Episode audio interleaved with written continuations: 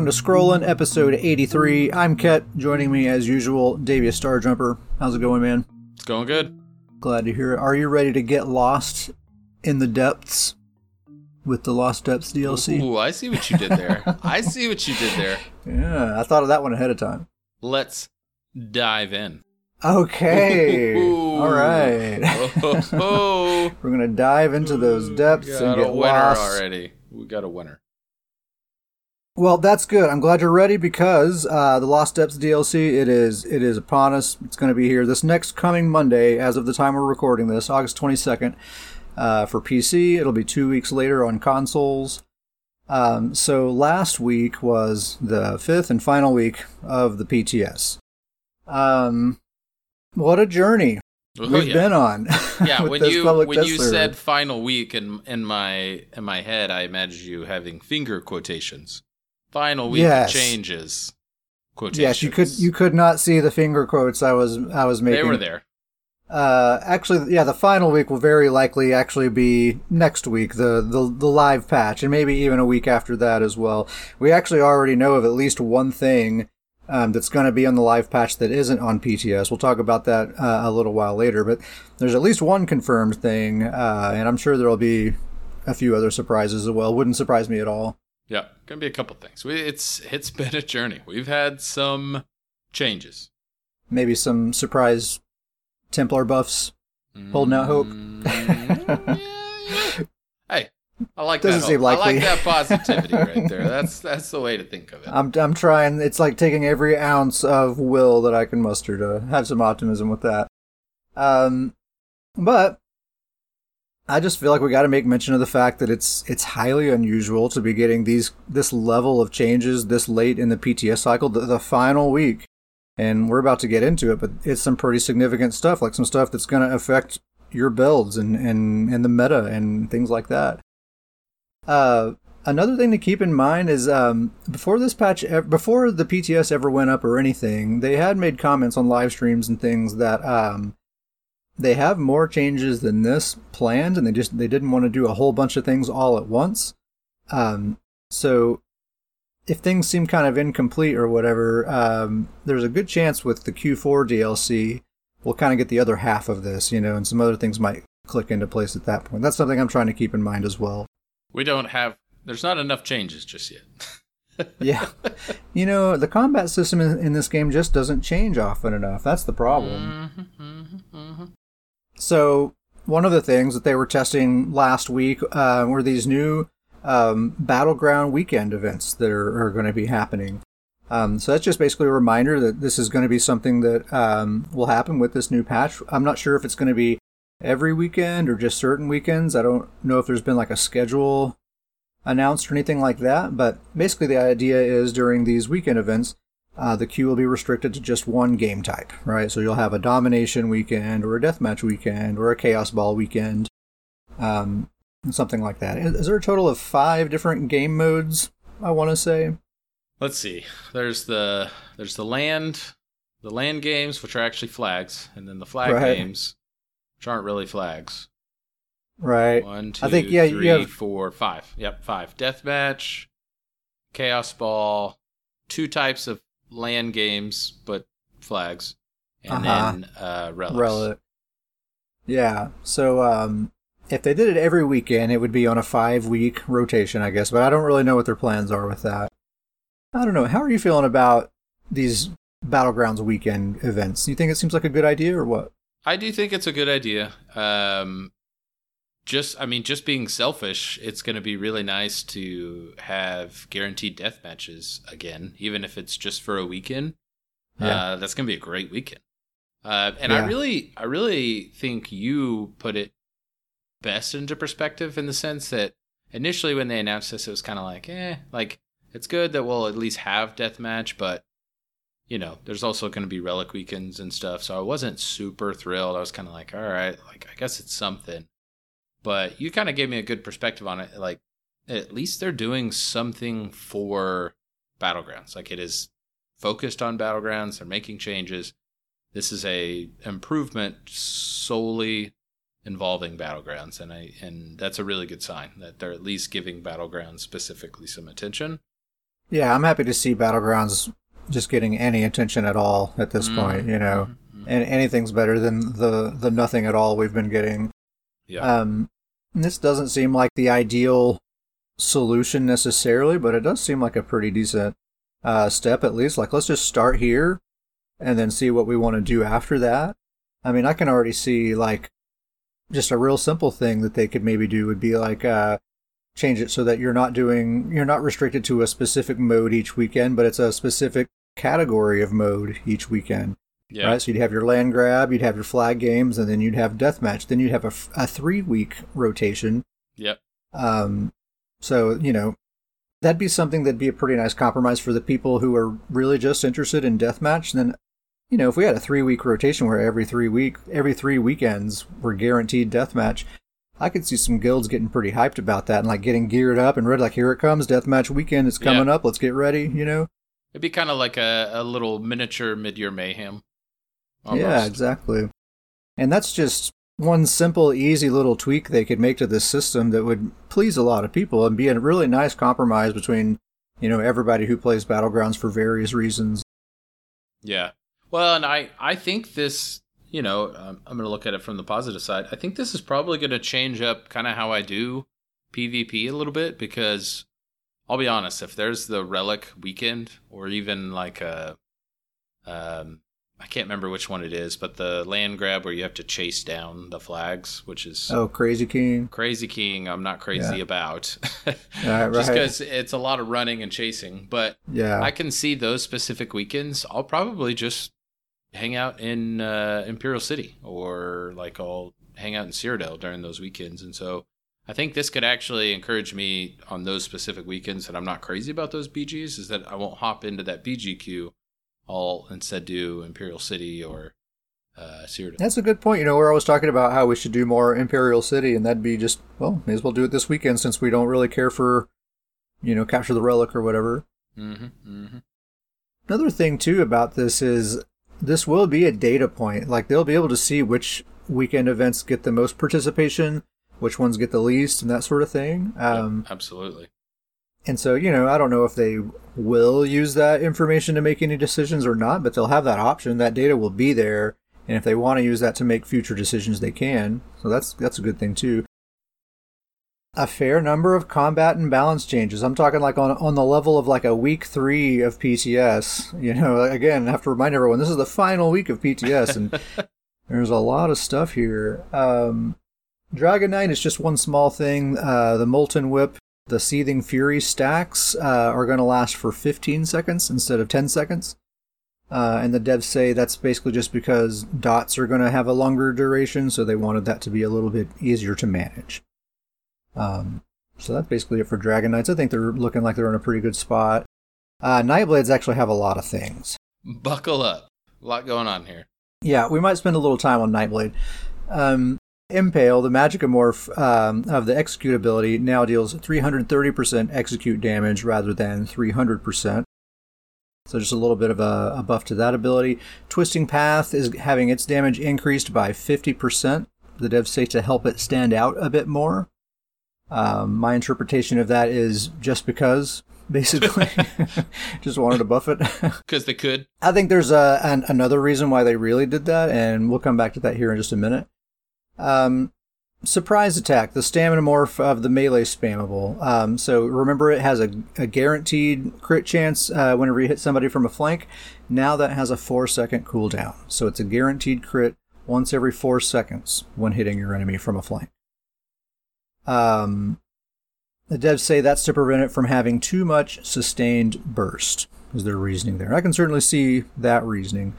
So compared to the live version of Surprise Attack, you're basically giving up a stun from a flank in exchange for a guaranteed crit from a flank once every four seconds. That seems like kind of a raw deal, but I'm not I'm not so sure it's as bad as it seems. We're actually going to come back to that and talk about that a little bit more here in just a minute. Uh, for now, let's move on and talk about Concealed Weapon, which is the Magicka morph of the same ability. It's no longer going to give you that 300 weapon and spell damage after you leave stealth. Um, instead, it's going to give you a, a unique 10% damage boost uh, to all damage done when you leave stealth or when major expedition ends. And that's going to have a five second duration. That's a weird condition when Major Expedition ends. Um, but I actually think you'll be able to make use of that really, really easily. The devs say that's to give it more of a benefit in PvE, is their main motivation for making this change because the previous iteration, you don't use stealth in PvE at all, you know, so you, you're not getting that 300 weapon and spell damage out of stealth at all. This way you actually can because um, Twisting Path, remember, is getting buffed by 50%. Um, that's your ground AoE dot. That gives you major expedition when you're standing in it and for four seconds after leaving it.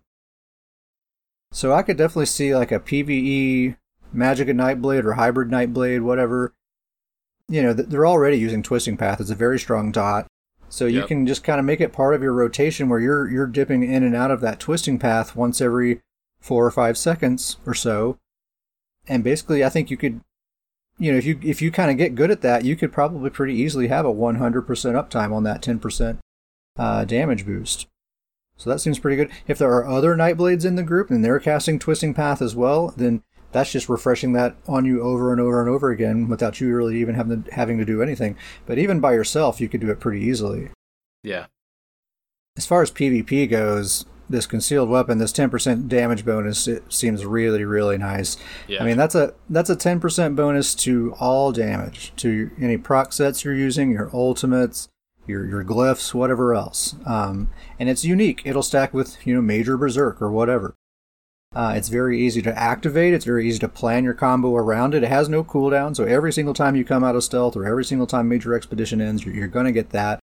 Five seconds is a a pretty good size window for a for a PvP Nightblade. You only really need like three seconds to pull off your combo. Uh, and if you want to refresh that window, just go into stealth again and go for your attack again, and it'll refresh right away. Um, I think you'll also be able to do things like activate Major Expedition, then go into stealth, and then when you come out of stealth, you'll get five seconds of this buff, right? And then a little while later, Major Major Expedition will fall off, and that'll refresh that duration. So you get like maybe seven or eight seconds out of it, actually, in that case. Yeah. It seems like it's going to be pretty common to keep that that buff up, which 10% damage buff, that's great. It's a great buff. Yeah, and the fact that it's unique, um, Yeah. That seems really strong. And you get that minor expedition while slotted. I mean, I feel like this is by far the superior morph to surprise attack, the stamina morph. You know, now, now that everything's hybridized and everything, as long as you can sustain that that magicka cost, there's no reason to use surprise attack. I don't think that I can see. Just su- sustain reasons alone would be the only thing that I can think of. Let's revisit this thing about this ability no longer stunning from a flank. This is kind of a, a realization I had.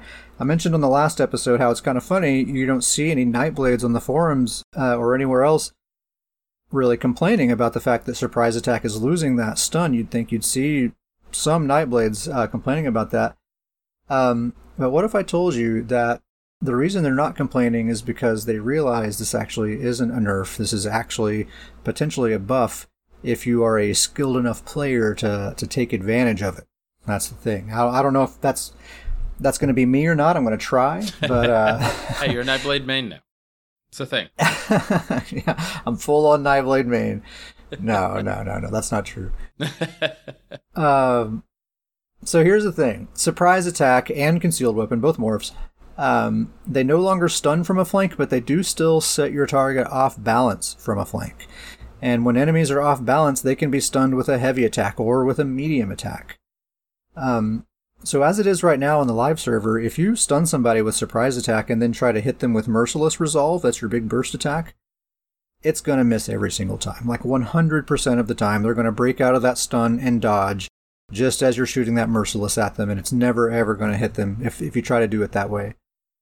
But with this new version, with, with the PTS version, you hit them with surprise attack or concealed weapon. Uh, it sets them off balance, and then you do a medium attack, like you, you partially charge a heavy attack and then release that into your merciless resolve. And that medium attack is going to be the thing that stuns them, right? Because they're off Mhm. balance. And if you're weaving that into your merciless, I mean, the time between that medium attack and that merciless resolve is like ba bum. You know, Yeah. it's that fast. There's no possibility of reacting fast enough to get out of that uh, stun and avoid that merciless resolve. So if you can set them off balance with surprise attack, land that medium attack and weave your uh, your merciless right in behind it, it's guaranteed to hit. For sure, going to hit them. So it's going to be tricky to pull that off. I think you're going to have to have a little bit of skill to do it. Uh, Yeah. But if you can, you know that that's a good thing. You know, like it's like a high skilling, high skill ceiling sort of thing, and if you can pull it off, it's going to be all the more satisfying. And rewarding. It's going to be a big time reward if you can pull off that nice, good timing and skill. Oh yeah, and man, merciless resolve. I mean, ask any Nightblade. The biggest issue is their attacks all get dodged, and merciless resolve, prime example. It's a super hard hitting ability, but it's a it's a slow moving projectile. It's very predictable. It's very telegraphed. Everyone dodges it all the time. Um, so if if you got the skills, here's a, this is a solution for that. So that's why no Nightblades are complaining about that. um, Dark Cloak, the the the healing morph of the cloak ability, uh, is getting some further adjustments. So they've gone back to making it scale with your max health rather than your missing health, but they've reduced the healing by 42% compared to the live version. So I think I think that's going to end up being 5% of your max health. So if you have 30k max health, that would be like a 1500 heal per second for 3 seconds. So pretty weak. And then that gets cut in half in PvP, right? yeah, that is that's uh, it's not great. But they gave it this new thing. The heal is now increased by 150% while not moving. And the dev comment says they're trying to find a sweet spot between making it viable for PvE tanks while not letting it be too powerful in PvP. And they said they might need to make some slight number adjustments, but they don't think there's going to be any more big swings in the design. That's weird that they're kind of being so concerned about PvP. I really have never found Brawler Blades to be a major problem. Like the biggest complaint I have about Brawler Blades is, yeah, they're hard to kill, Yeah, but they don't really pose much of an offensive threat. You know, like you, can you can really just kind of ignore them a lot of the time. The the seven of them that exist, you know, in the entire game. Um, so it's weird that they were trying to tread lightly in that regard. Uh, I've seen a lot of PVE Nightblade tanks say that they don't like this version, that 150% increase while not moving. You know, there's only a handful of boss fights where you're really actually going to be able to take advantage of that. You know, a lot of boss fights actually re- require you to move around quite a bit. And this having such a short duration, three second duration, um, doesn't seem great. This seems like one of the many changes being made this PTS that they probably should have just left that one how it was. You know, it wasn't really a unnecessary problem. change, but they already started the change. No going back. Yeah, exactly. I would not be surprised at all if this ability continues to be iterated upon in future Yeah. patches because that does not seem. Th- This is an ability that's been like pretty enjoyable by the few people out there that prefer this uh, morph rather than being invisible. It, it it is very strong. It does make them very tanky. Um, you know, maybe the healing did need to come down a little bit, but I think they overdid it a little bit. Yeah, But the vast majority of Nightblades are going to be using invisibility, so most Nightblades probably aren't really too upset about that. As for sorcerers, Crystal Weapon is getting some uh, some additional adjustments. So the the second hit of Crystal Weapon is now going to hit for 45% of the first hit's damage rather than 30%. I have not seen any discussion whatsoever about that adjustment right there, which tells me that sorcerers don't really care. Like it's not it's not not a not a big enough change to even talk about. Yeah, I don't think it's anything that's going to change how they use the ability or, or whether or not they do use it or whatever. Um, I still think it's a totally fine ability. You, you need a spammable in, in any just about any build. You need to have a spammable, and Yeah. this is a decent one to choose from. You know, out of the the few options that you have. Um, now this is an interesting one. I'm not sure interesting in a positive way, but um, Daedric Prey. That's the other morph of Haunting Curse. Um, this is now going to increase your pet damage by 45% instead of 20%. So 25% increase to that. And I, I looked up that ability. Um, the description does not say that it has to be your uh, your class summons. So I'm assuming that like monster, like like uh, proc set pets and stuff like that would count as well. Interesting. I think you made a great point on this in the sense that this might be kind of the upcoming direction for Magsorks. They're very kind of lost right now, and this Yes. seems like the this is where the arrow is going to be pointing.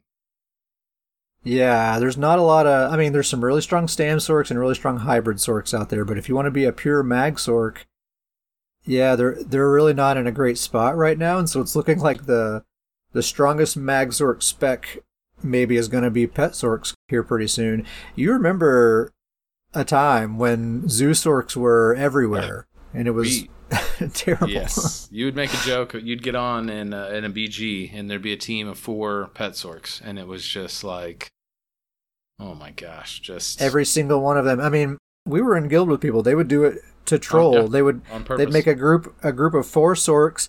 Each sork has four pets, you know, per per player.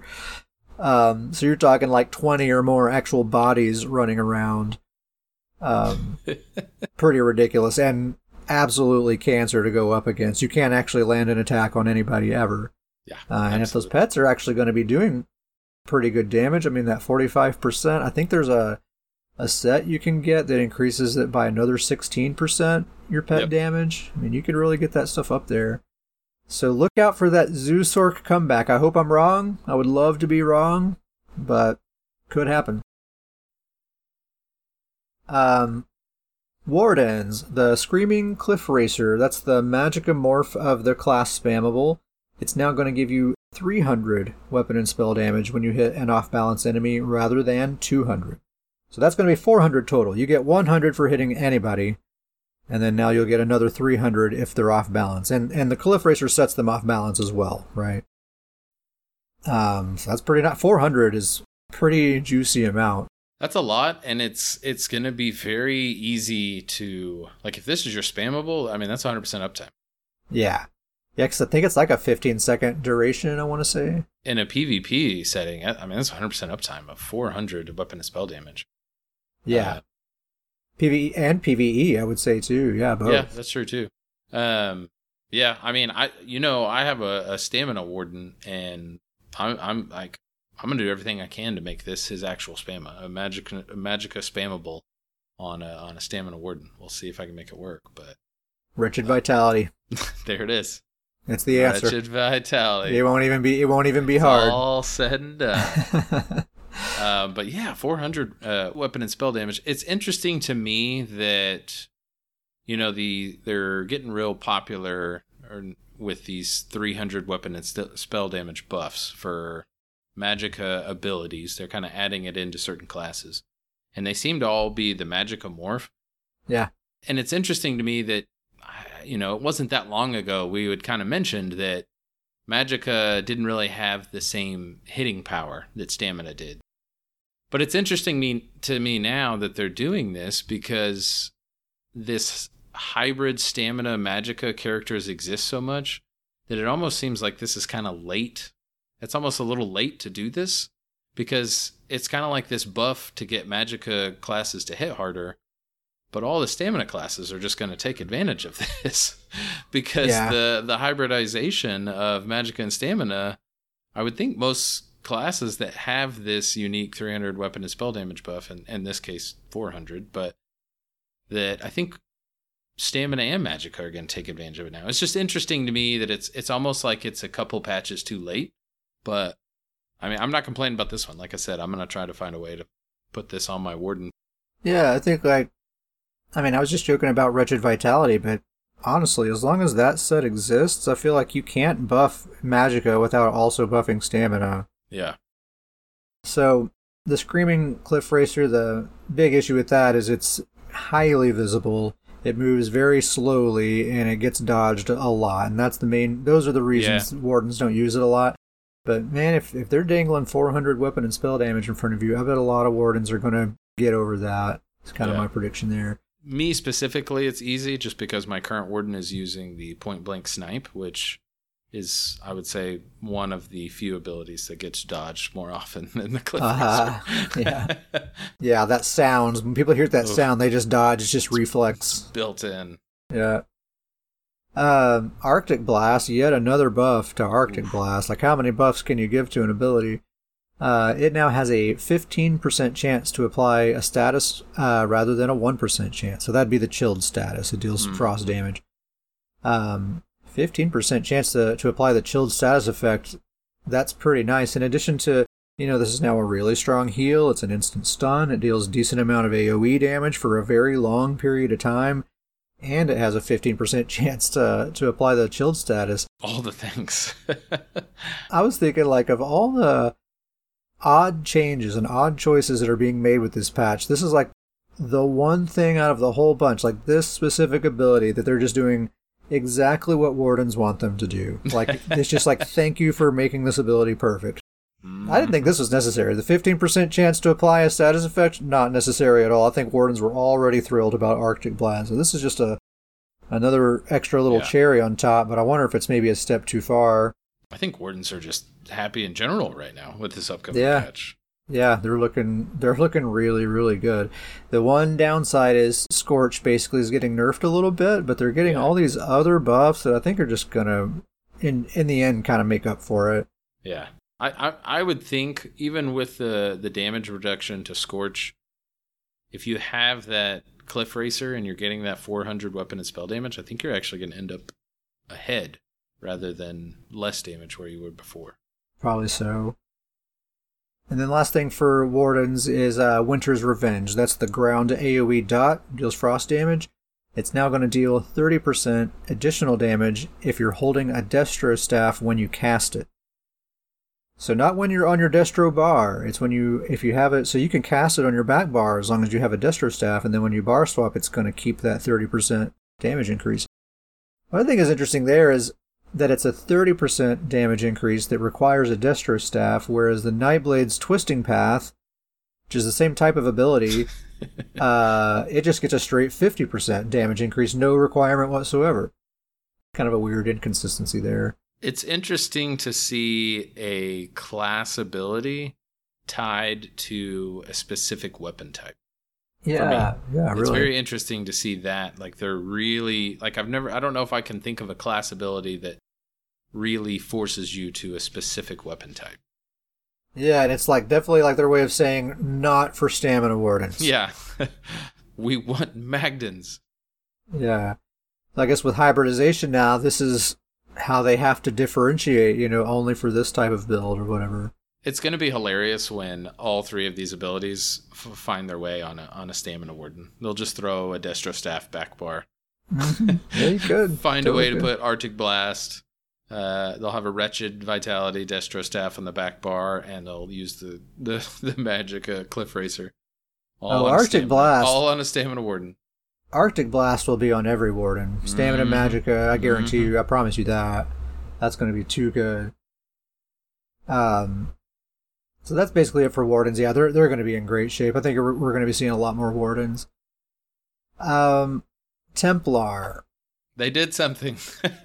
Here it is, guys. We're at the There final week of PTS. You know, the first week of PTS, we got the nerf sledgehammer, and we've just been waiting this whole time, just totally left out to dry, just There it is. begging for some sort of scrap, like unnerf us just a little bit, Mhm. please. Let them have it. Here it, here it is, guys. In the final week of PTS, we finally got it. Radiant Destruction. That's the Jesus Beam ability. The increase the damage by 23%. Sigh of relief. Templars are back. We're back, guys. so everything's going to be all right. Um, that's sarcasm, if you couldn't tell. Very few Templars, in PvP at least, uh, very few Templars use this ability. In fact, the only Templars I do see using uh, Radiant Destruction are actually healers. And it's like Mhm. It's like their one damage ability that they have slotted, and they'll use that to focus down low health targets to help the team get the kill, but otherwise they're healing. Actual offensively focused Templars hardly ever use this ability, and I don't plan to start. It's not it's not an ability that I really want to use. No, So- it's completely against your style play because you have to stand in place. So, Yeah, and it's like a channel. Mhm. Um, so actually doesn't help me out at all, and probably most Templars it's not going to help them out at all. the the only time I could see this being helpful for Templars is PVE. Like this, I think this da- this ability can do pretty high damage, and twenty three percent is a pretty that's a pretty hefty buff. So Yeah, it is a hefty buff for the people who do use it. Hey, great for you guys. Grats on your buff. Cat said happily. Um, so yeah, not a happy time for Templars right now. Um, So that's it for the class changes. Uh, under the Alliance War, Resolving Vigor, that's the selfish version, the one that most stamina builds use. Um, they've reverted the healing nerf. So never mind on that. It's going to heal for just as much as it does right now in the live server. I think that's a good thing. Mhm. Uh, just for this morph. The other morph, still nerfed. Um, and it's going to grant minor resolve instead of major resolve now. And the devs say that's to avoid harming class identity. We all know class identity comes from your armor buff.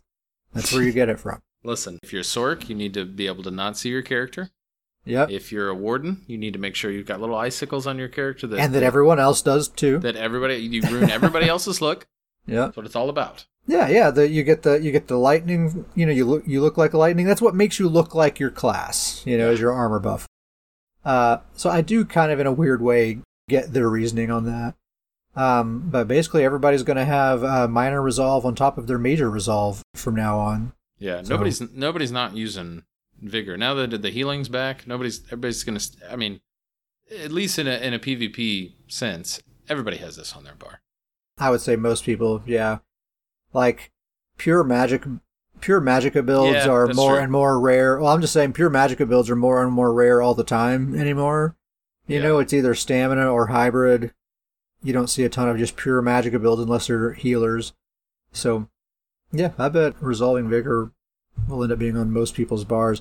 And so you can just kind of count on that minor resolve just being a part of everyone's build. It's just going to be everywhere. Um, in addition to ability changes, we also are getting some set changes. Uh, a lot of stuff with the Maelstrom Arena. So the Maelstrom Destro staff, it now increases the damage of Wall of Elements by 1250, rather than increasing your light and heavy attack damage to enemies that are standing in your Wall of Elements by 1358. About a thousand damage difference single target wise. Uh, single target damage, that's that's a nerf. Uh, Yeah. AoE, as far as AoE goes, it seems like a little bit of a buff, but most PvE people don't really care about AoE. They just care about that single target boss damage. So uh, that's probably going to be considered a, a nerf by most. Uh, the devs say they just wanted to make it easier to use. They don't want it to be dependent on light attack weaving. That's consistent with their other stated goals. The Maelstrom two-hander, they nerfed the damage by 32%. They also gave it a 10 second duration instead of 7 seconds. The devs say that's going to make it bite less in PvP. Uh, quick note here: Stampede. That's the ability that most people use with this ability. the The dot component of its damage was also nerfed by thirty eight percent. So kind of kind of double nerfed Maelstrom two hander there. They could, you know, they said it's gonna bite less. They said that is two words, but it's just biteless. They could It's have just made biteless. it one word. It's just They're biteless. going to make it biteless. Get rid Yeah, of the space, okay? That's funny. Yeah, totally. just make it one word. Probably not going to see that uh, a lot more. I, I use Maelstrom two hander on my Stam DK. I'm probably going to take it off and search for alternatives. Not sure what that's going to be, Yeah. but yeah, I was looking at some tooltip numbers on PTS and stuff, and it's not worth the investment at this point. I don't think. Um, but good run, Maelstrom two hander. It was strong for a good long time. It had its time. It did. I remember the gap closer spam meta with uh, Unleashed Terror. I got a 61 and 0 kill count with that setup one time. Was that what was that? Rush of Rush of Agony, Unleashed Terror, and the Ma- Maelstrom two hander. Was that the full? No, I've never used Rush of Agony. I think it was Unleashed Terror, Maelstrom Two Hander, Master's Dual Wield, and Grothdarr monster set. That's what I think it was. Okay, okay. The Maelstrom Bow is actually just getting a straight buff. Um, the ramping damage is going to be increased by 191 per tick instead of 143 per tick. So just a plain and simple buff to that one. Whereas the other two are getting nerfed. It's odd, but I'll take it. I use that on a P- on a PVE build, so I'll definitely take it. Yeah, that and that ability got a decent damage buff not that long ago. So Yeah. And then um, the powerful assault set. You still use this on your Magplar healer, right? Oh yeah, absolutely. Very good set that gives your teammates all a, a really nice damage buff. Um, so they've given this set now a 15 second duration instead of 10 seconds, and it has a 12 meter radius instead of a 10 meter radius. I don't know what uh, I don't know what you're talking about, Cap. My my Templar is getting buffed. yeah, you're a pure healer Templar. It's going to be doing really well. Uh, Uh, That's actually pretty nice. Most people use um, the Echoing Vigor ability, um, Yep. the version of Vigor that heals other people, um, to proc this set. And um, that longer duration and that wider radius puts it closer to in line with that ability. So they they kind of have similar uptimes and similar reach. Or I don't think they're exactly the same, but they're closer. Yeah, and that's really, I mean, specifically, you know, I was joking earlier, but it really is nice for my my Templar healer because that Echoing Vigor is not a super strong heal, but I do have to cast it a lot to get the powerful assault uh, set ability going, and so now I can actually focus more on heals and not have to worry about spamming this as much. Some other changes. We, we mentioned that this was going to happen last week, so uh, this was implemented, or in, on the last episode, I mean, but they went ahead and implemented it. They reduced all the health of all bosses in veteran dungeons and veteran trials. This is the, that's the funniest change of all the things through all all five weeks. It That's seems the one weird. that cracks me up the most because it's like for four weeks straight they've reduced total damage, and then they were like, "Oh darn it! Well, let's just reduce the health." it's Yeah. like, it's like wait a minute. We we It kinda makes just- the yeah. whole thing seem pointless. Ah, it's funny. So yeah, I wonder how if are those fights going to seem harder or are the same or easier or what? I don't know. Um something that's not on PTS but we do have developer confirmation that this change is going to happen when the patch goes live. Um Empower.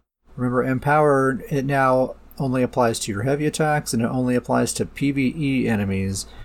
Um well, when this patch goes live, they're going to make it so that Empower only applies to your fully charged heavy attacks against PvE enemies.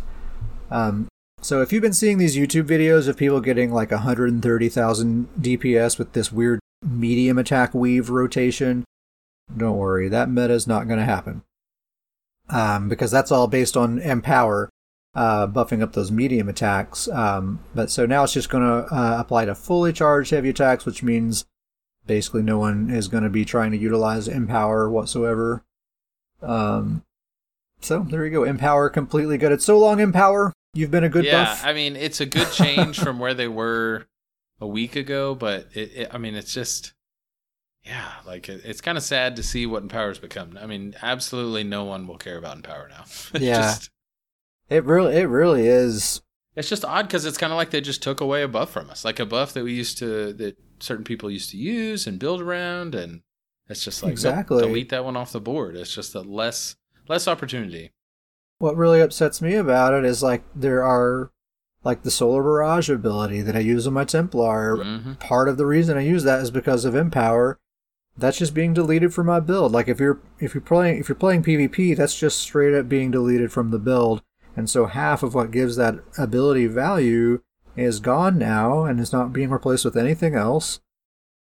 You know, like that they need they're going to have to do a pass of all like all sources of Empower and be like, "Okay, well what makes this useful for PvP now?"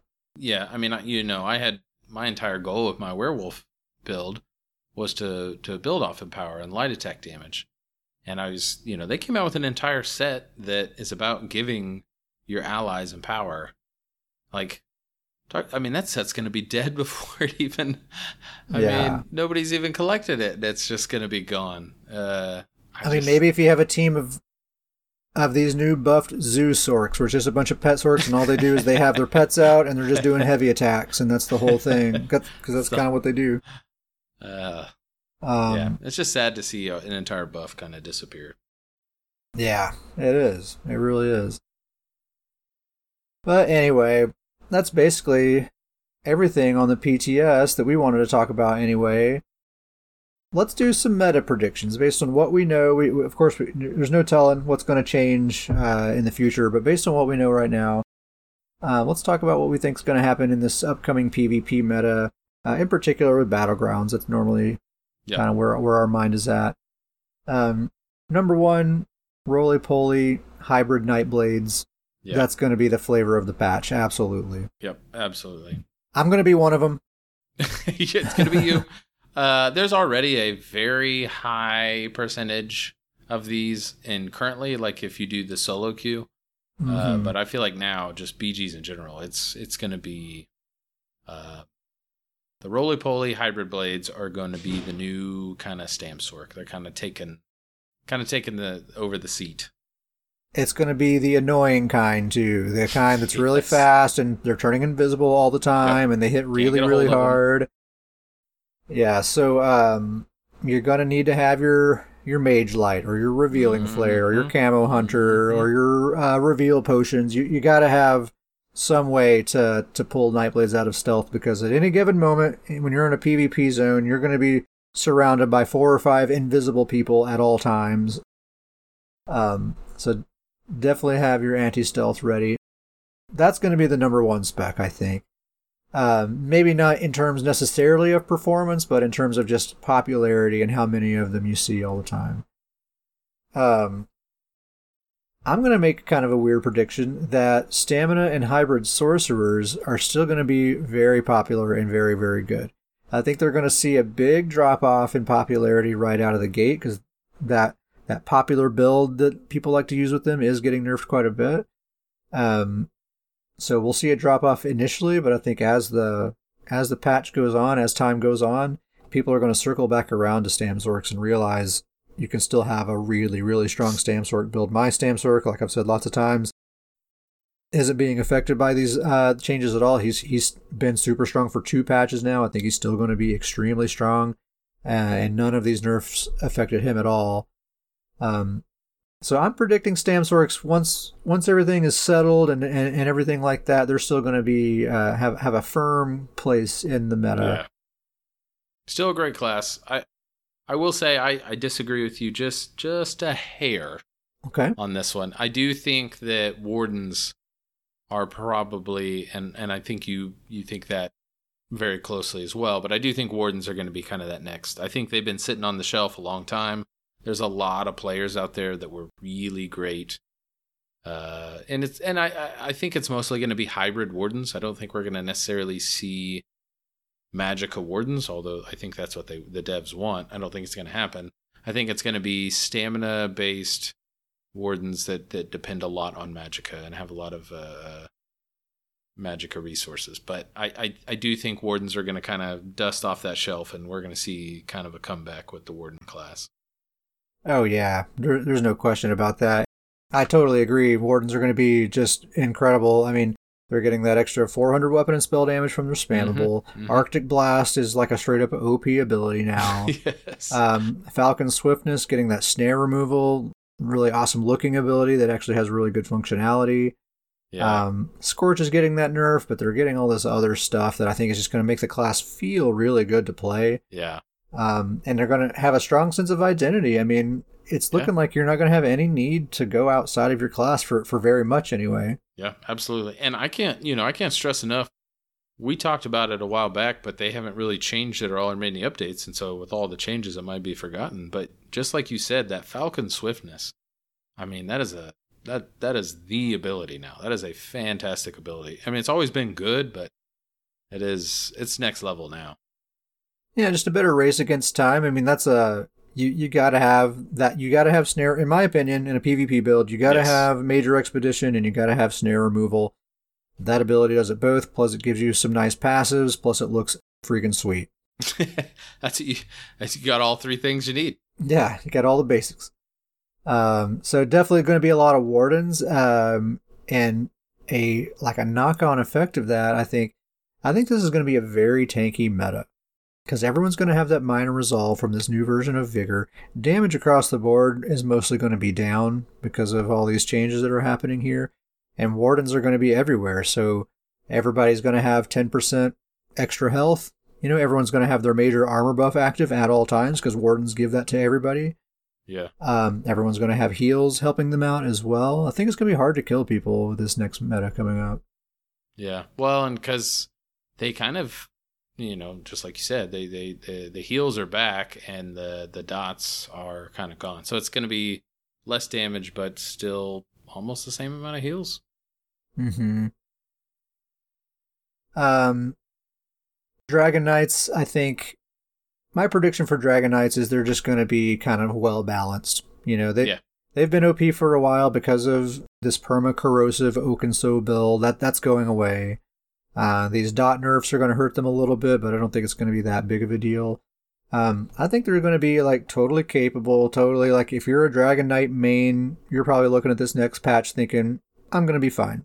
You know, I'm not Yeah. going to be OP anymore, but you got to pay the OP tax. You know, you were OP for a while. Now it's time to, to pay the tax and, and chill out for a little while.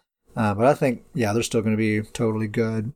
Probably see their, t- their popularity drop quite a bit, but that doesn't mean they're going to be bad. And I would even kind of argue that's like that's like the Dragon Knight sweet spot, like kind of right there in the middle of the line there. Like they, that's that's if you know, they're never they're never really that OP just best class. That that perma corrosive was kind of odd. I feel like that DKs were coming in and being that really OP class. I feel like DKs are always just they're the always really well balanced class, and so they're they're kind of back to their sweet spot. Yeah, I've always thought of Dragon Knight as being a class that's kind of difficult to master, but when you do and you get into that groove, it's like so super satisfying because you do have all the tools that you need. They're just not as easy to use as, say, like a sorcerer's tools or something like that. Um, so yeah, I, I'm I'm liking where what what DKs are looking like. I'll definitely be happy to get rid of that perma corrosive build that we've been seeing so much of. That is That thing's a mess. you just learn to recognize that that green kind of look that they have when that's active and just run away. Just don't even Yep. try to fight them because it's, it's totally a losing fight. Um, necromancers, the the dot nerfs are going to hurt necromancers a fair amount. The mender nerf is going to hurt them quite a bit. Um, I think we're probably going to still see quite a few necro bombers out there. I think there's probably still going to be the best Yeah. bombers available. Uh, and I think bow crows are probably still going to be pretty good. I don't think these nerfs are going to affect them quite as much. Uh, and I think my Boker is probably going to start seeing quite a bit of playtime here pretty soon. So, but, you know, if you're like kind of the typical brawler kind of necro, I think they might struggle a little bit um, this patch. Yeah. We both have bow crows, and I think we're both, you know, in agreement that those are going to be just fine. But it is funny to me that Necro has just become the bombing class. Like hmm that's just that's just kind of become their class identity as the bombing class. It's interesting. Like dark dark convergence is the necro Oh, set. That is a Necro set. yeah. Ugh. Like, okay, you got yourself Gross. a necro. Where's your set of dark convergence? you gotta get that on there. if there's if there's a, a guild out there, an ESO, that's the Dark Convergence Guild. I don't know what their name is. The DC boys, whatever. That is that is the mortal enemy of Stoon's Goons. All right, we're saying it now. DC boys versus Stoons goons. We'll meet them anytime, any place, We'll any the, parking lot. the little snap fingers thing. Um, and then Templars. Probably not going to see a lot of Templars out there. you know that emoji that has like the the little teeth showing. You know, That yeah, emoji? little kind of wince. Yeah, that's that's Templar right now. probably not going to see a lot of Templars. I would say that maybe you'll see some Templar healers, but you know, I think about it. I don't think Templars are the best healers. You know, they're, I, I think like necromancers and wardens by far beat Templars as a healer. I think Yeah. maybe even sorcerers make better healers than Templars do. Um, you know, Templar is thought of as this healing class, and there was a point in time in history where that's that is what they were. They were the very best healers uh, by Yeah. a wide margin, but um, so much has changed in the game. They've done so much to make every class a viable healer now. Mhm. Uh, I think in a lot of respects they've been surpassed. Um, so I don't even think you're going to see a, a ton of Templar healers. You're certainly not going to see a ton of offensive Templars. I mean, I'm sure you'll see some now and then. Um, but I mean, everyone else, whether they're getting nerfed or not, there's at least something that's kind of the saving grace there. Uh, with Templar, it's not. It's just like a heavy nerf, and that's it. That's just what it is. And Yeah. and I do agree with you. They you know they used to be the big part to them them being the best healers was they had breath of life. That was the know, Yeah. that was the heal in the game. But they standardized breath of life. Every almost every class has a their own version of breath of life that's just as strong, or even some classes have a stronger heal now. I like Shrewd Um, Offering, the Nightblade Shrewd Offering ability. It, it's Yeah. it's just as strong as Breath of Life, and it has half the magic it costs. Yeah. Um, so Yeah, I agree with you. They don't they don't have what they used to have anymore. Uh, everybody else kind of has the abilities, but you know, Necros have the the crowd control, and you know, uh, Magicka Warden has a whole lot more heals at their disposal. Um, More heals so- and just like really handy group buffs that help people Yeah. out. Like it increases everyone's health. You're making sure everyone's armor buff stays active. You know, they have a lot of. Yeah. So, just not going to see a ton of Templars. they don't have those things. Don't anybody worry. Davius will still be out there. He'll still be a BG near you. um, I will say I do see a handful of really good Templar healers that basically what they're doing is they're just stacking their ultimate regeneration as much as they can, and they're running around with that that revised version of the class healing ultimate where you can move around while you're Yeah. channeling it. I see I see a fair amount of that, but I think a lot of those are just Oakensoul builds, you know, so those will probably disappear. yeah, it's probably gonna probably gonna go out the window with the Oakensoul nerf. So man, it's just looking bad for Templar. It's just looking real bad for Templar. Um anyway, that's kind of the meta predictions. We'll see. We'll we'll follow up on that as time goes on and see how we feel about that. We'll probably do a BG report at some point during this patch. Yeah, Um for sure. to see about that. I have kind of a kind of a closing some some closing thoughts here. If it seems like they're fixing a bunch of things that aren't broken, or if it feels like it's a bunch of change for the sake of change, that's because that's exactly what it is. That's, uh, That is exactly what this is. Davius, you and I have been playing this game since 2016. It's been six years since we started playing this game. And you tell me, in that time, has there been a year that has passed that we haven't seen some major changes to the combat system? Not at all. I mean, we talk about these. I mean, think about the dot meta, or there was the proc meta. you Proc there- meta, there's a dizzy reason. swing meta. Dizzy swing meta. There's a reason that those have those labels. You know, Yeah. There's It's year after year after year, and often patch after patch, these changes can continue to happen. And it's no secret how you balance a video game. Okay, like all everyone knows, all you really have to do is just make small number adjustments from one patch to the next, and eventually you'll get there. That easy, right? hmm And we know that. There's no way they don't know that. Okay, they are they are video game makers. you know, they know that.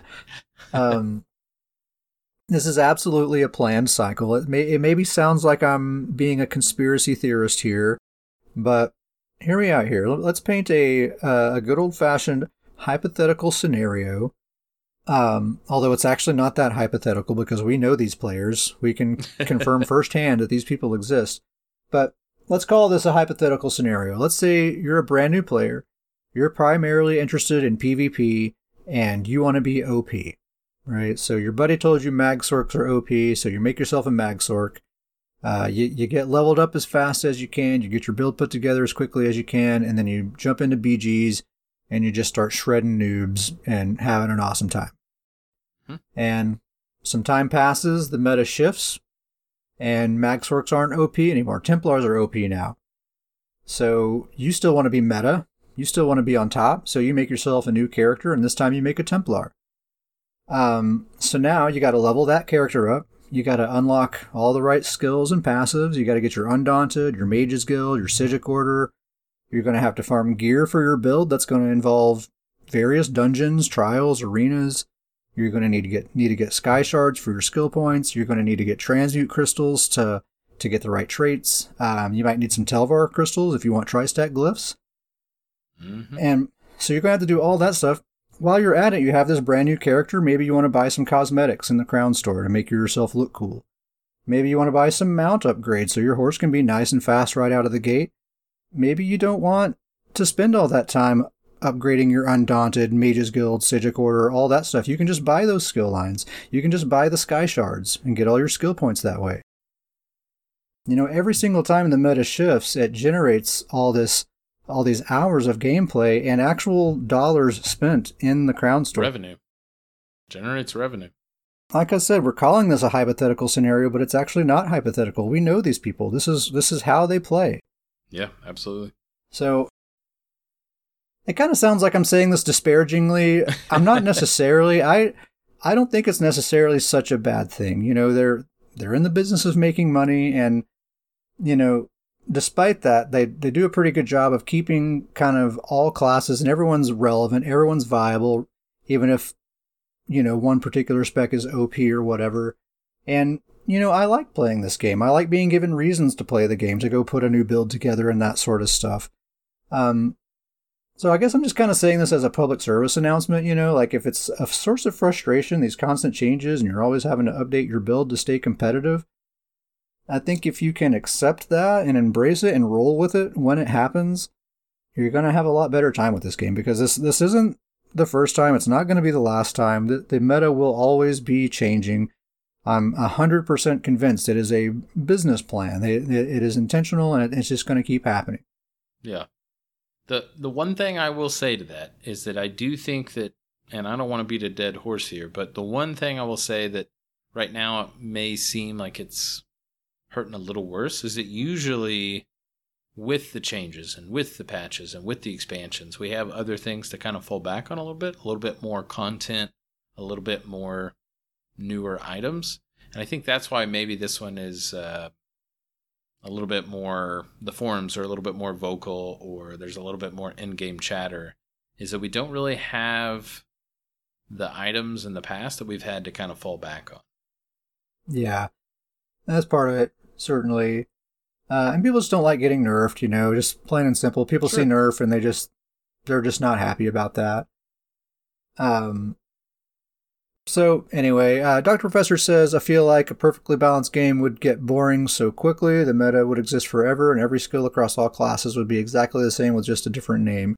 Yeah, exactly. I think that's what maybe some people don't realize is perfect balance actually is not desirable. I mean, we, we wouldn't, we would not actually want that where like every fight is a stalemate all the time. so it makes sense. And I kind of like the shifting meta and it kind of gives me, in a way, it allows it allows for a little bit of optimism, right? Like I'm all bummed out yeah. about Templar. I'm a Templar main. Templars are getting totally trashed, but of course I know it's only a matter of time before Templars are number one again, because it's yeah. always a cycle, and eventually Templars are going to be on top again. Who knows how long? You know when that'll happen, but it will at some point. Everybody gets a turn, you know. Yeah. So anyway, you know, get used to it. These changes they're going to keep happening.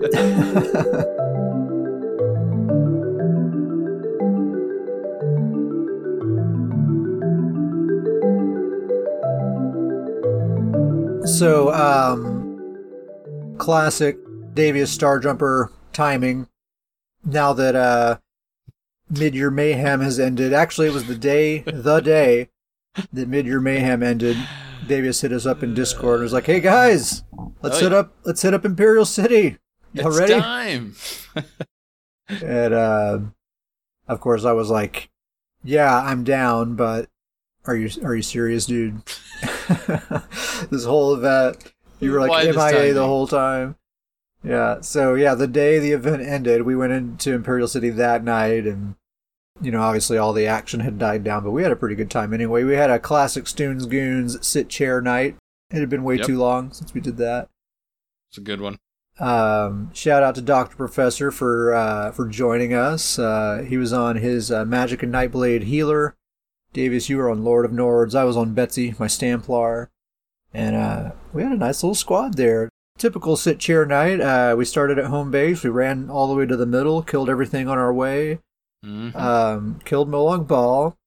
Mm-hmm. And then we decided to go down Aldmeri's tunnel with the, with the intention of going all the way to their door, but we ran into a giant blue Zerg about three quarters through. Do you remember that? There's probably 20 of them, I would yeah. say. Yeah, yeah, yeah. It had to have been like a guild event going on or something. Like it was just so many of them.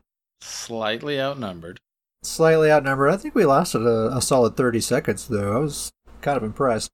Uh, but they got us. They killed us. So we res back at home base, ran back to the middle again, killed Molag Bal again.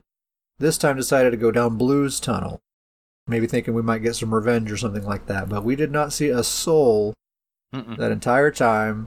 So we just killed all the bosses and mobs and everything and made it all the way to Blue's door. We touched their door uh, out of a sign of disrespect, of course. Totally disrespected them.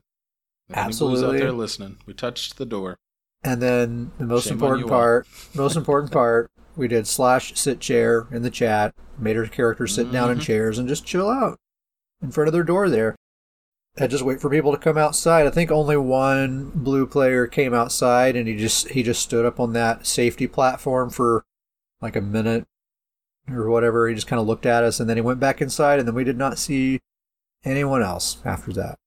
That was basically we waited maybe like 15 minutes, but it was cool. We were hanging out there. Oh yeah, shout out to the random warden person that joined up with our group and was just down for whatever. Went the full journey with us, and even Yeah. hopped in on the sit chair. he even pulled out his chair. He, he, he definitely got it. He didn't know what was going on, but he was happy to play along. Um, so you know, there's always a hope that we'll get a little bit of a brawl going there with the sit chair situation. But uh, yeah, no one ever came out. We eventually just gave up. But honestly, to me, it's all about touching that door, showing that disrespect, and putting your butts in chairs. And It's the most long, important part. As long as you do that, you've had a successful sit chair night. Um, The most important and it was a good time. We were in a Discord and voice. Uh, you, me, and Dr. P just kind of cracking jokes and goofing around while we were doing it.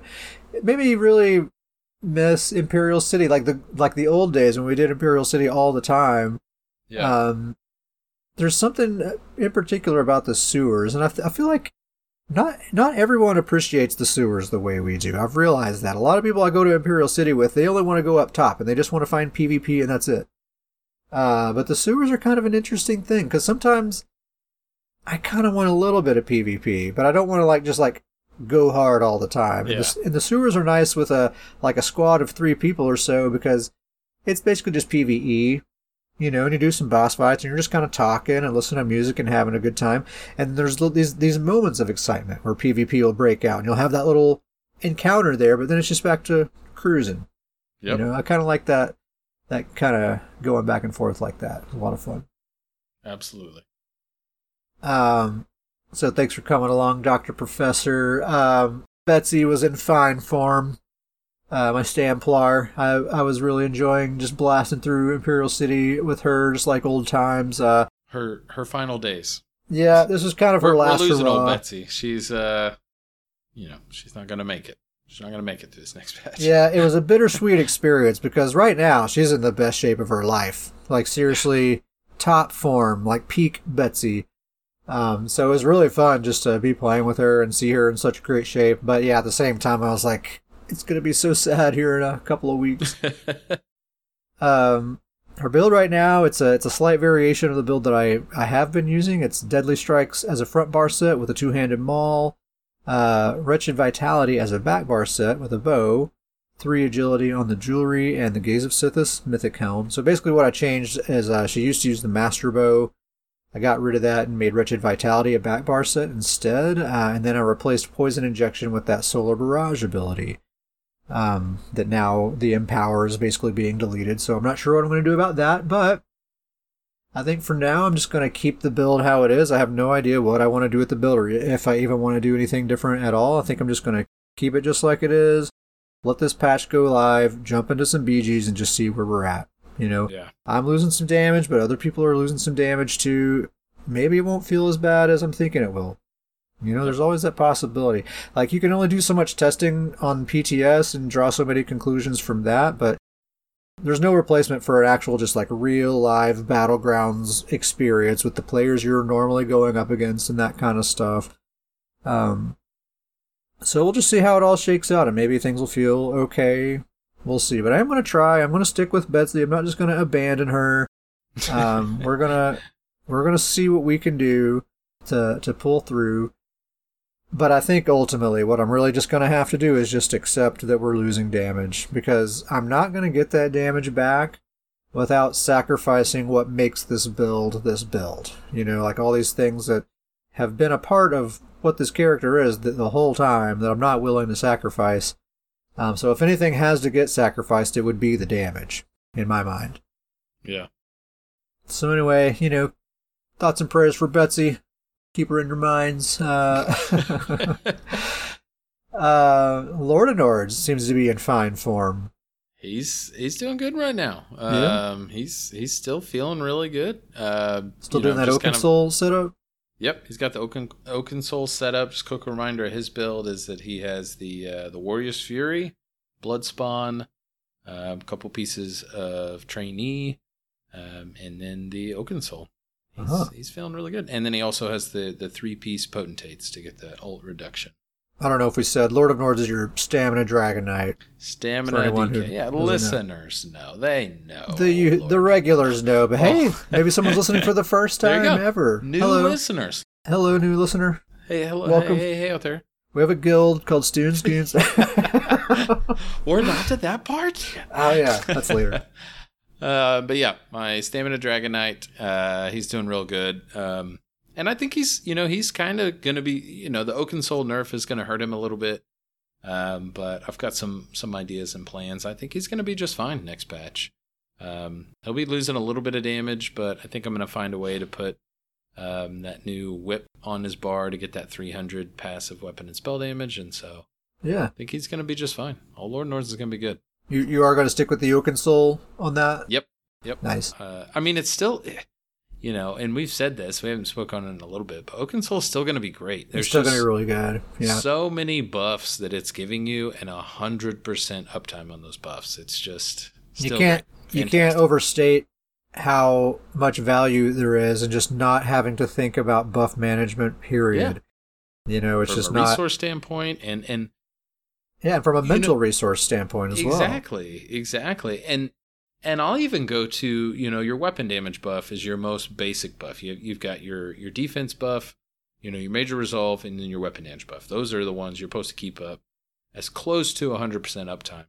But throughout an entire BG, there's going to be times where your weapon damage buff just falls off. yeah it's going to drop yeah and and you just don't have to worry about that. yeah cool man um yeah he's he's just seems like he's in excellent shape um we paired him up with my Stamblade, who I talked about so much last on the last episode, Catface Johnson. Catface himself. And um, man, I was really surprised at actually what a decent pair those two made. Like I was kind of, Yeah. I was actually not expecting that to be like the most ideal pairing. honestly, I was like, oh, we'll just make the best of it. It'll be fine.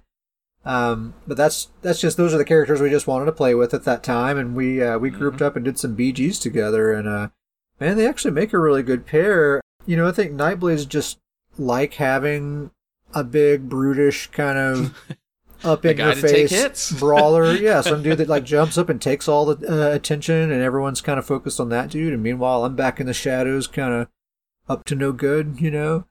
Yep. Um.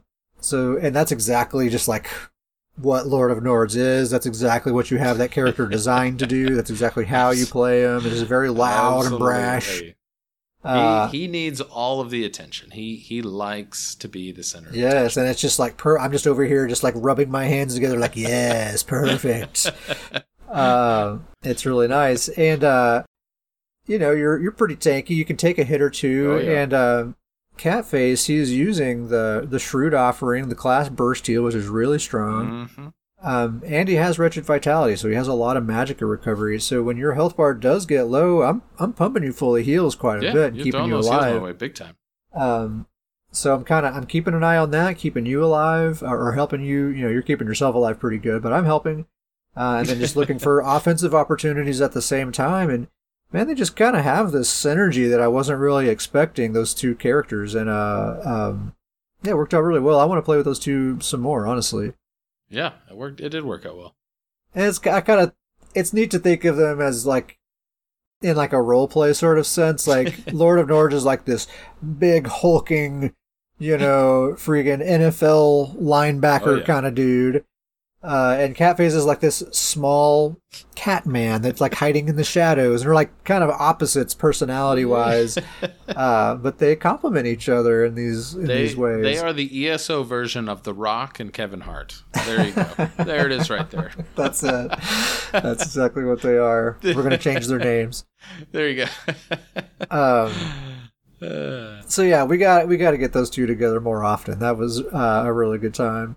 Um, Catface is taking up all of my playtime, like 100% of my playtime. It's like he's making up for some lost time. Is what he's doing. he sure is, man, and it doesn't it's not slowing down anytime soon. Like I pull up my character select screen and it's just like the idea of playing with any other character is just laughable. you know, it's just like, why would I ever not play with Oh, Stamblade? man. like, that's just r- a ridiculous thought. It's just so funny because he, I mean, of all your characters, he has been so deep in that cupboard, so far I in the back for years. I'm, I mean, I'm not talking patches. I'm talking years. Years, yes, yeah. Um, he's back. He's back. yeah, literally, like his first ever PvP build, I made it like three weeks ago. You know, and I've been, and I've been First character, and it's your first character ever for all of first these. character ever made. Yeah. Um, man, talk about like I was saying, Betsy's in the best shape of her life right now. And talk about best shape of their life, man. Catface is like absolutely in the best shape of his life. Yeah, I would argue though, maybe next batch he, he's gonna be even better shape. Yeah, and that's a, that's that's good and bad. But uh, I'll just say what the build is really quick. It's uh, of course, Wretched Vitality as a full body set. Gryphon's Ferocity on the front bar with dual maces. Got the Master Bow on the back bar. Gaze of Sithis Mythic Helm, and One Piece Magma Incarnate. Um, pretty standard setup for me, but also a very very good setup, man. It just it's it's seriously a very good build. Um, I've settled on four medium, two light, and the one heavy Sithis helm. Um, that's those are the weights that kind of feel the best to me in terms of sustain. I was trying three medium, three light. I tried five medium, one light. Four medium, two light is what I always end up coming back to. That's just what feels just right to me. Um, I switched to the concealed weapon morph of the spammable. Um, the- so the Magicka morph. Uh, so now that puts me at five Magicka abilities, five stamina abilities. And with Wretched active and with the potion active, I have like 1900 Magicka recovery and 2000 stamina recovery. And so, you know, it's like it's my abilities are split between two different pools, and both pools have quite a bit of recovery. So, really, neither resource pool is being taxed very heavily at all. It seriously just plays like a dream. Like I, it feels like I'm flying. I'm never thinking about resources. It's just, it's, it's just endless and it's not it might seem like i'm over invested in sustain but man the damage is absolutely there. Like I, I there's no shortage of damage man. This dude is just absolutely nuking people with his 110% crit damage um, and he's pushing about 6000 weapon damage and that's not an astronomical amount but he he has a, a really good amount of penetration a really good amount of crit and you know like his merciless resolve has like a 21k tooltip you know? I mean how much damage do you need? that's all. That's all you need right there. The damage is ample. I'll pull off a Merciless Resolve. If that thing crits with that 110% crit damage behind it and like my 10, 11,000 penetration helping it out as well, um, the dude hits really, really hard. Uh, he's about to have 10% more damage too here pretty soon.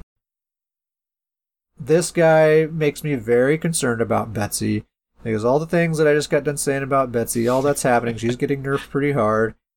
This dude is getting buffed significantly, and he basically fills the same niche that Betsy fills. You know, they're both bow on the back bar, melee on the front bar, medium armor, roly poly, speedy, evasive kind of builds. They're primarily offensively focused, but they have some group support capabilities. You know, they have they have very similar support capabilities between them. Um, but Catface is getting majorly buffed, Betsy's getting majorly nerfed.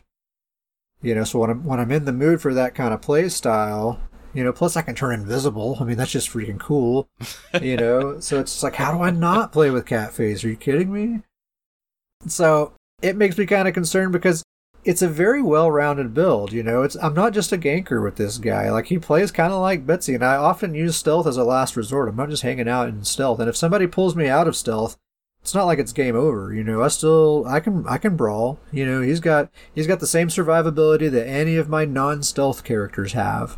Uh, so it's not like it's the end of the world if he gets pulled out of stealth or anything like that. He's got heals, he's got movement, he's got major evasion. Uh, he'll be just fine. Uh, so I guess my, my talk about my Stamblade has just turned into more lamenting my Stamplar, really. um, but yeah, She'll be back one day. She'll be back. She'll be back. Uh, Catface is looking really, really good. He's got a new, he's got a new, new, new look. I keep changing his look. Is this new since I've seen it? No, An I think I've showed I- you okay, the okay, most okay. recent one because this one I've stuck with for like a week now. I think I finally found a look that I really like. He kind of looks like. Skeletor if Skeletor was a Oh cat. yeah, yeah, yeah, yeah. Yep, yep. I've seen that one. Um, I think it looks pretty cool. It's kind of like, I don't know, it kind of looks like a '90s action figure from like a Ninja Turtles playset or Yep, something. Absolutely. I was just about to say Ninja Turtles. He's, Yeah. he's, the, he's the one of the the people you would find. He's like um, he's one of those characters that like showed up in one episode and then they made a action figure out of him. So anyway, yeah, he's got a pretty good look. Um, his theme is just wild card. You know, all my characters kind of have a like a certain vibe, a certain theme. I try to fit, but Catface, anything goes. We're just having fun over here. He might look goofy one day, he might look scary the next day. We're just doing whatever You know- we want with Catface. You know what his theme is? He's it. It's up to no good. That's he's he's up to no good. I think wild card fits him pretty good. yeah, yeah. Uh, so yeah, that's Catface. Uh, you'll probably be hearing more from him in future episodes. Uh, you played a little bit with your stamina warden, Bear Claw. What's going on with him, man? Oh, Stamina Warden Bear Claw. So his his current setup right now is the uh, he's kind of got the the Warden pet build going. Um, in the fact that he he it, it's kind of a kind of a, a mixed match because he still does the point blank snipe. He's got Oakensoul on there, um, and then he has the uh, the Maw of the Infernal uh, monster set, and then he has the uh, the five piece set where he he spawns the Hunger. I need to think of these sets. The more important thing is, is, and this is really what I'm getting to, is that those sets really aren't important. That's just very much a this patch build. Oh, okay. Um, it's a it's a very hodgepodge. It was kind of thrown together. It works with the current version of Oakensoul, and it's fun because it summons a lot of stuff and and, and it deals damage. Um, but it's very short lived. With this new patch, he's going to undergo some actual pretty large changes. Uh, and these are these are changes I haven't even told you about. This is Ooh. this is some this is some bear claw changes. So so let me let me just start off. Most importantly, Okay. he's still gonna have that bear. Don't you worry. Oh, still gonna have that bear. Whew.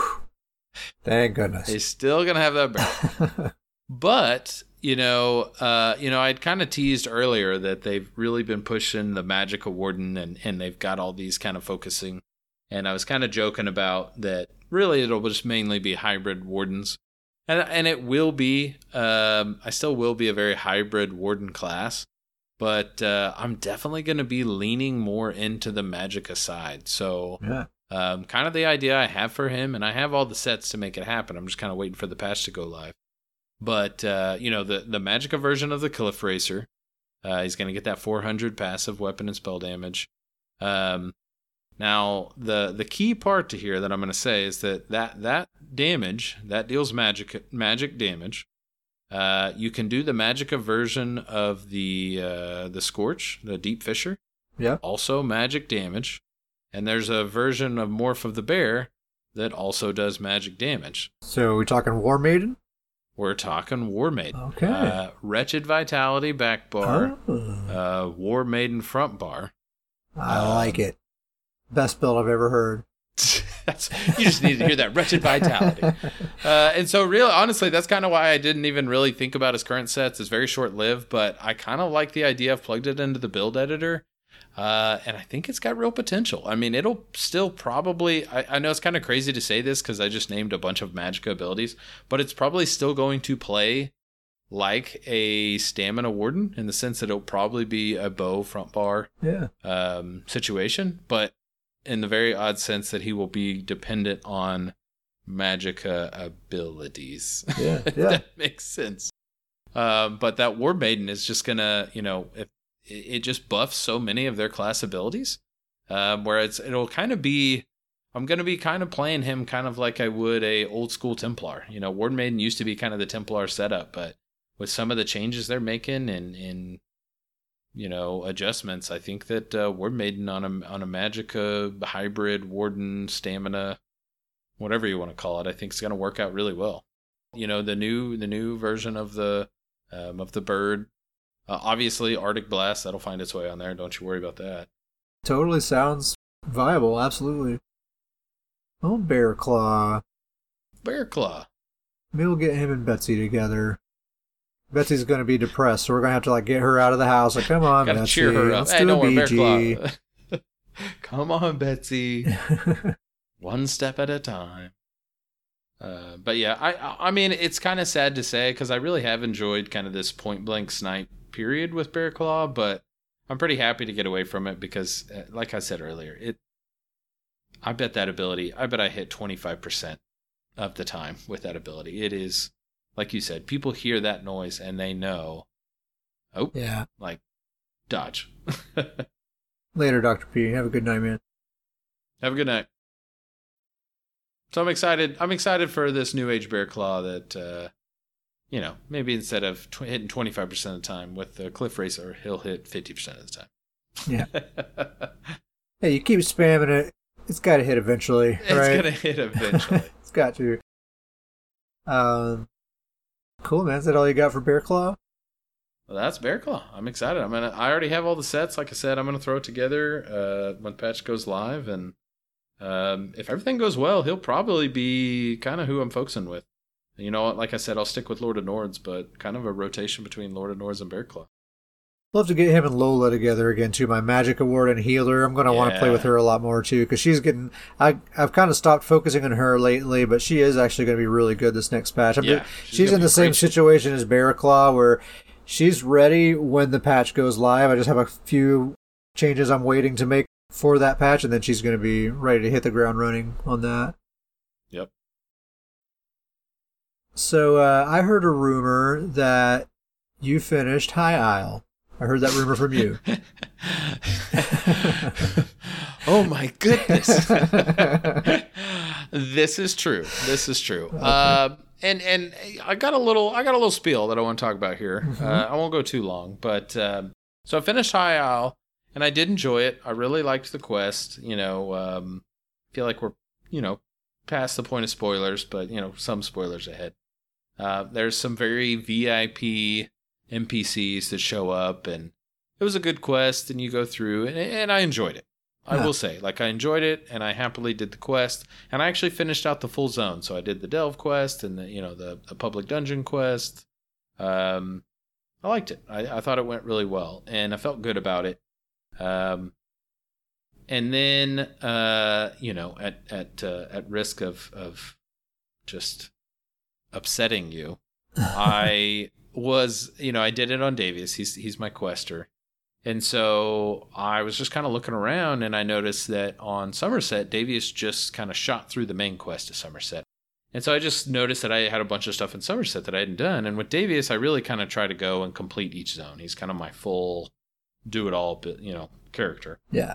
And so I went over to Somerset. I was running around, and then I was just starting to do some of the side quests, some of the areas that I noticed I hadn't done. It was crazy to me. It was kind of like a, a, a rock to my face in the sense of running around Somerset, seeing the, the scenery and the and the design and the layout of the zone, as well as the detail of just the side quests. I, I, like I said, I already I'd already done the main quest. I had just did side quests it was just a level above of High Isles, which just kind of blew me away that that uh, you know High Isles is the new one, and that's the one that they said you know kind of had the focus on the on the the questing and the quest line and the writing. Yeah, it's all about the writing. Yeah, but I mean, just the side quest on Somerset, I was blown away with how detailed they were, how long, and even with them being really long, like I didn't feel like they were long. I didn't feel like they were stretched out. Like I was thoroughly into those, and and I was reading the NPC dialogue. Where on High Isle, I got to a point where you know you kind of skip ahead, you read a couple lines and skip. Mhm. And I went to Somerset fully planning to just clear the map and caught myself fully in depth in the quest and running around and learning about the zone and then just run around the zone. There's there's such a a story to the layout of the zone. And I'm not even talking quest story. I'm talking about the layout of the geography that you'll you'll run across the map and you'll you'll run into these ruins that really don't have a story. They're just they're just really cool to look at. There's all these different tri- you know different types of trees and wildlife and different colors, and then you'll run across a dry creek bed, and then that'll dive down into this cavern, and you'll go down there. There'll be a big waterfall, and there's no quests or anything. It's just a cool kind of untold story of a zone just with the geography. And uh, it just kind of blew my mind that that um, the the level above that seemed to me, and that that uh, I don't know. I just didn't get that level with High Isle. And not saying it's bad. I'm not really. I, I know this this is probably coming across negative. I don't mean it to. I enjoyed High Isle, but it was just kind of. Uh, it's it, it they haven't hit that Somerset level uh, with High Isle. It's just it's just not the same. Yeah, I mean it's been a while since I feel like there hasn't been another Somerset since Somerset, but sure. Um, like uh, Elsweyr is pretty close. Elsweyr is a pretty good Elsweyr one. was very good.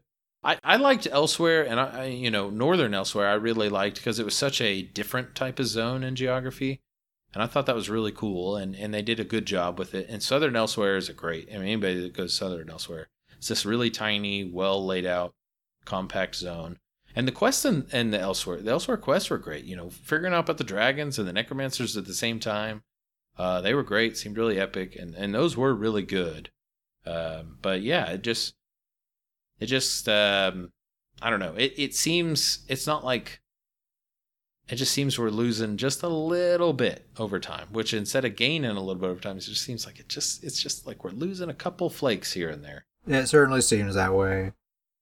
Um, I was thinking of uh, was it Western Skyrim that had the um, like questing companions that would follow you around and like comment on other like questing Yeah. opportunities. Yeah, that was, good. that was like Western as you'd Skyrim. run by, you like you'd be on your main quest and you'd be running Yeah. towards an objective, and on your way, your little companion would be like, "Hey, maybe we should stop and help these people." And you know, like if uh if High Isle was where they're trying to say like, "Hey, here's where we're really going to get creative with the writing and everything," I was expecting like a lot more of that kind of stuff. You know, Yeah, like that was a very cool feature that kind of kind of died with Western Skyrim. It was yeah, I kind of haven't there. really seen that since. I liked that a lot. That added a ton of immersion, and I liked having an NPC kind of reminding me, like, "Hey, don't just beeline the main story. Here's a Yeah, quest right here. Do that." quest. Yeah, That was um, in Western Skyrim. It was the I can't remember his name. I think it started with an F, but it was like that uh, vampire yeah. assistant guy. I can't remember what his name was. Can't but yeah, as you, he he followed you around for a little bit, and then he would if you there was like a side quest or a delve or somebody, he'd be like, "Hey, what is you know? Let's talk to this person real quick." And just High Isle. I I just like I said, it was good. It was well done, and I enjoyed it. I had a lot of fun with the quest. I just don't understand why they hyped it up with the writing. Like uh, that seems like a Well, they had to hype something, you know. that's I true, mean- but it was like you know, hype the card game or something. You know, it's it's almost like because they put very VIP NPCs in it that they were trying to sell it as like, hey, Yeah, these are really important people. So that means that the dialogue on these quests is really important. It's like, I mean, it's cool to see important NPCs, but yeah. I mean, I don't want to sound overly harsh, but it seemed like a kind of a lazy chapter, honestly. we still have Q4. Maybe there's some wild change. You know, Q4s Maybe are uh, Q4s are often some of my favorite DLCs. Honestly, they're like little mini Yeah. chapters. You know, there's not like as much to it, but they're often really cool. I think this year, if they follow the pattern that they have been, I think we should get a, an arena of some kind. Q4 Yeah. this year. Uh, I don't think I- they've ever like officially stated that that's the pattern that they're following, but it just so happens to like every other year, Q4 we get a, an arena, and this would be that uh, the year to do that if we're going to get another one. I really like the Q4 zones. I feel like they're Yeah. smaller, but they're more well planned out, and I Probably really- because they're smaller. yeah, right. and I just really tend to enjoy that. Like those are the zones I really like to hang out in. Yeah, Southern Elsweyr, always a Yep. great example. Yep. Uh, I liked Murkmire. I know Murkmire was not a very popular uh, DLC, but that was a Q4, and I liked it quite a bit. I thought it was really, it's very unique kind of place, very interesting. The music there is one of a kind. I like it a lot. Yep. I, I, you know, I already told you this, but I really like the Reach. I thought that was a really Q4 zone, Mhm, mhm. really neat zone that uh, they really did a lot with elevation in that zone, and I really liked that. Grizzly says Murkmire was outstanding. I agree, man. People, was good. I feel I like I see it. a lot of people kind of dunk on Murkmire, but I liked it quite a bit. But I like Argonians. I've been doing a fair amount of PVE as well. Um, so I've been talking about Catface Johnson, my Stamblade, my original character.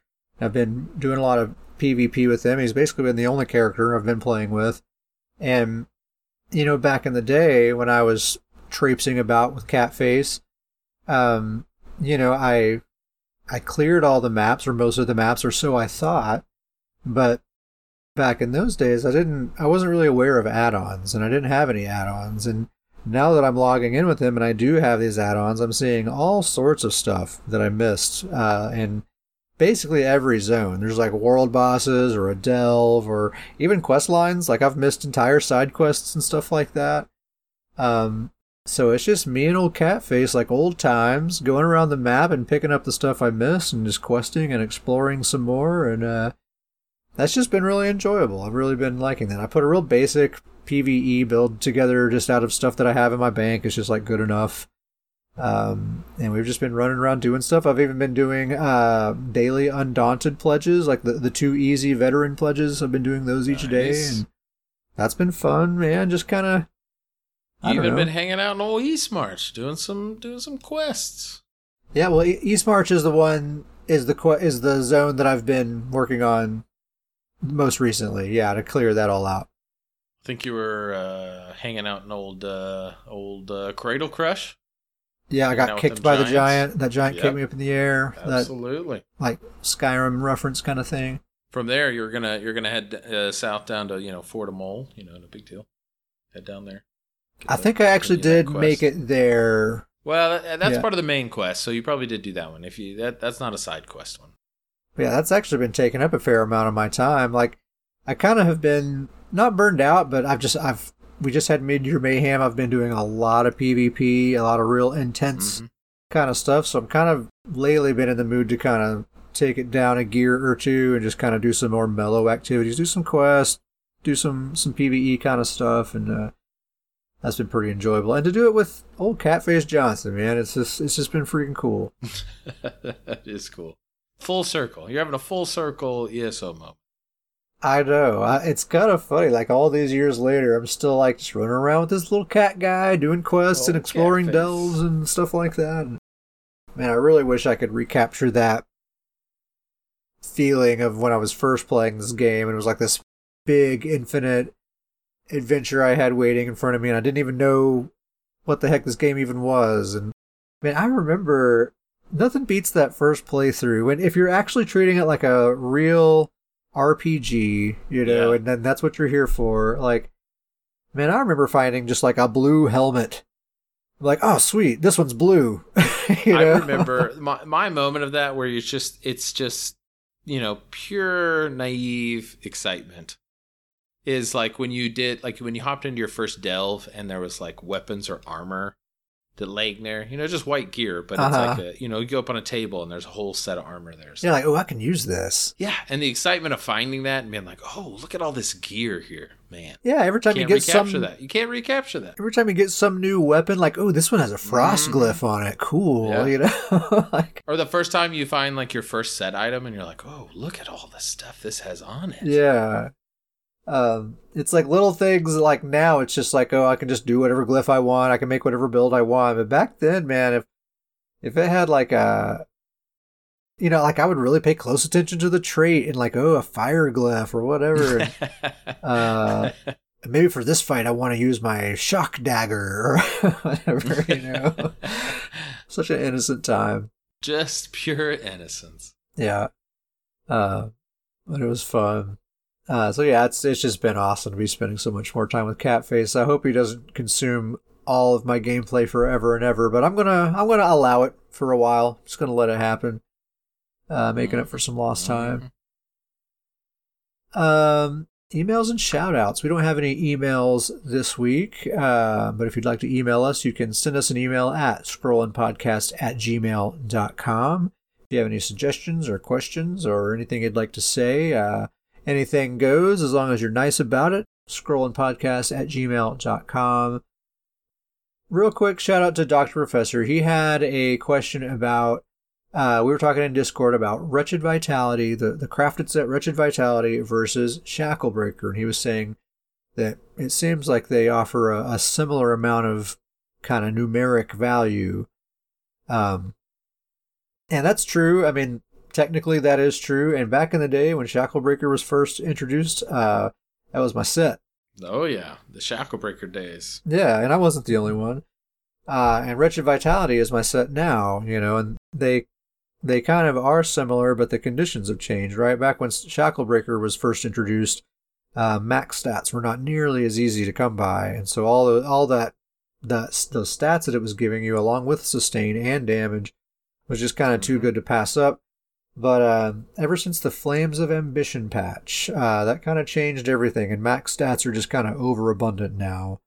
Um, so a lot of what Shacklebreaker is giving you just isn't all that useful, and you don't really have the option to convert that access stats into into damage or into sustain or anything like that. Whereas Wretched, Wretched Vitality, all that sustain it's giving you is absolutely useful. Yeah, and and back barable. That is a huge part of Wretched. And it's back barable. That is also a big part of it. Um, so that's that. You know, if you have Wretched Vitality and you're using like the Be- Bewitched Sugar Skulls for your food, I mean, you have all the stats you need already right there. Um, so it's just hard to justify Shacklebreaker. Amazing set in its day, uh, but it doesn't hold up these days, I don't think. Um, shout out to the chat, Grizzly Khan and Dr. Professor. Always a pleasure having you two. Also, a special shout out to Grizzly Khan by request. Uh, requested shout out. They're rare, but you see them every now and then. They're, you know. I guess it fantastic. never it never really occurred to me, but there's no reason why not. We can't just have shout outs by request. If you want us to shout you out, scrollingpodcast at gmail.com or hit us up in Discord or whatever. There we go. Just say, yo, give me a shout out and you got it, friend. We still shout we still gotta up. we still gotta get with Grizz and figure out the royalties on the shout out Grizzly Con t-shirt sales. Yeah. Like what percentage does Grizz want? You know, uh, got to have his you know image and likeness on the t-shirt.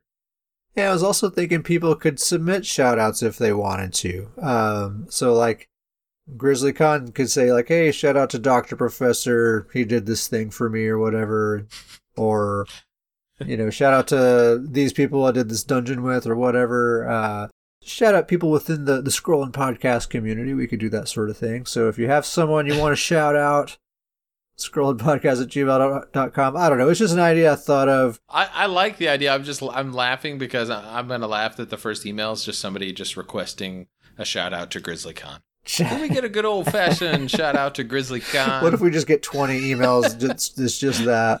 Yeah. Let's get a good old Grizzly Con. Shout out Grizzly Con. Shout out to Kenton Davies for making this podcast, Grizzly Con says. Yeah. Man, it does feel pretty good to get a shout out. Gotta Ooh, gotta admit. Man. this is this what it feels like, Grizz? This adrenaline rush. Once you get a taste. We have a guild. The guild's name is Stoon's Goons. It is the best named guild on the PCNA server. It's also the official guild of the Scrollin' Podcast. If you'd like to be a member of Stoon's Goons, send us an email at scrollinpodcast at gmail.com. Um, if you're already a member of five guilds and you don't want to get rid of one, totally cool, no big deal. Uh, we can get you into the Discord um, regardless. So scrollingpodcast at gmail.com. We'll invite you to the Discord. And as far as I'm concerned, Davius, as far as you're concerned, right? You think? Maybe? Anyone who's in the Discord is a goon. I, I, as I was thinking through this, I was just thinking that we need to, you know, you, you got a bleep, you got some bleep powers. You need to just start bleeping out the name part of your speech. It's just the best bleep guild in the, the best just, guild. The- just throw that bleep in there over the name, and I really think it's going to get our message across. That's what we're going for. Um, That's where we're at. Yeah, that bleep could be any number of words. Oh, yeah scrollingpodcast at gmail.com. uh, uh, good stuff. Good stuff. But yeah, like I was saying, uh, if you just want to join the Discord, that's cool too, and you won't be excluded from any guild events or anything like that. You know, it's all good. Um, so come along, have fun with us, Stoons Goons. Anything else, Davius? I think that's it. Man, this thing went longer than I thought. We hit a little, uh, you know, we get we hit a little groove there. We were grooving. We were grooving.